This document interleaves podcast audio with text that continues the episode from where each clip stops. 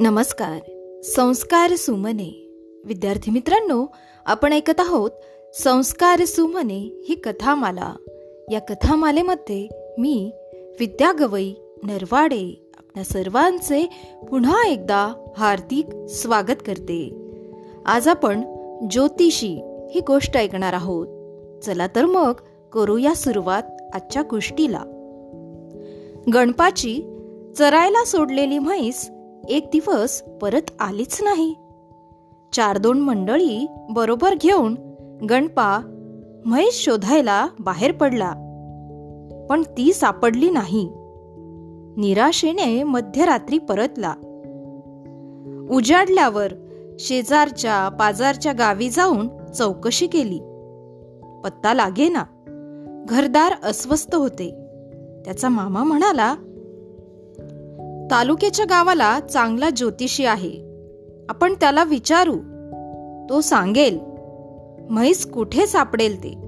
चल. बरोबर नारळ सुपारी दक्षिणा घेऊन गणपा त्याच्या मामाबरोबर तालुक्याच्या गावी पोहोचला. ज्योतिषाचं घर शोधलं. ज्योतिषी काही घरात नव्हता. कुठे गेले कधी भेटतील? गणपाने विचारले. उत्तर मिळालं. घरातले हंडे चोरीला गेलेत म्हणून तक्रार नोंदवायला पोलीस चौकीवर गेले आहेत. गणपा चमकला.